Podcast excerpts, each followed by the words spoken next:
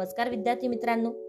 ऐकू आनंदे संस्कार गोष्टी या आपल्या उपक्रमात मी कस्तुरी कुलकर्णी तुम्हा सर्वांचं हार्दिक स्वागत करते. आपल्या या उपक्रमात आज आपण गोष्ट क्रमांक सहाशे चौतीस ऐकणार आहोत. बालमित्रांनो आजच्या गोष्टीचे नाव आहे सभा धीटपणा चला तर मग सुरू करूयात आजची गोष्ट.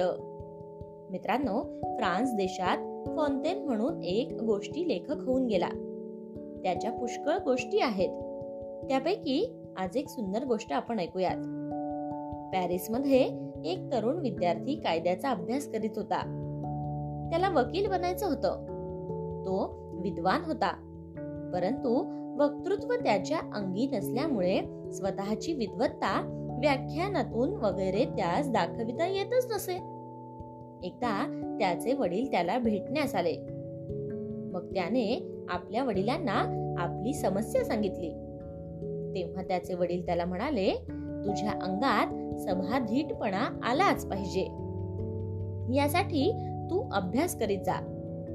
शहराबाहेर जा बागेत जा मळ्यात जा आणि तिथे मोठ्या मोठ्याने पाठ केलेले म्हणत जा.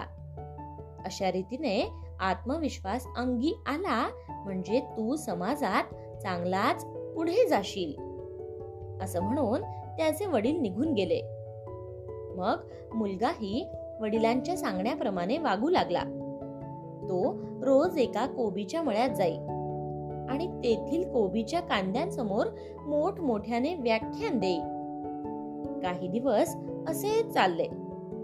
त्या तरुणास आता असे वाटू लागले की आपण मोठ्या सभेतही व्याख्यान देऊ शकू. तो एका बड्या कॉलेजच्या अधिकाऱ्यांना भेटायला गेला आणि मग त्याने आपले व्याख्यान ठरवा असे त्यांना सांगितले. त्यानुसार कॉलेजच्या अधिकाऱ्यांनी ही विनंती मान्य केली. झाले. दिवस ठरला. सगळी तयारी झाली. सभागृह भरून गेला. मोठ मोठे प्रोफेसर तेथे आले. ठरल्या वेळी आपला हा तरुण व्याख्यान देण्यासाठी उभा राहिला. परंतु तो चार पाच वाक्य जेमतेम बोलला. आणि गडबडला. शेवटी तो म्हणाला कोबीच्या बागेत कोबीच्या कांद्याच विद्वान श्रोते समजून मी व्याख्याने देऊ शकतो.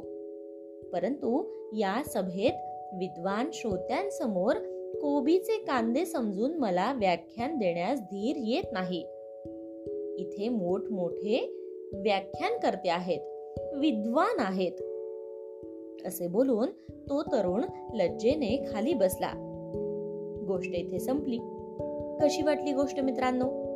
आवडली ना? मग या गोष्टीवरून आपल्याला एक बोध होतो बघा. तो बोध असा की सभाधीटपणा आपल्या अंगी असायलाच हवा.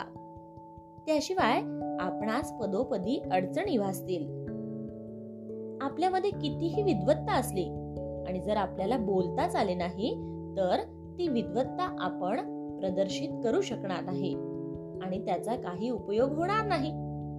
त्यामुळे सभाधीट बना. काय? येते ना लक्षात? चला तर मग.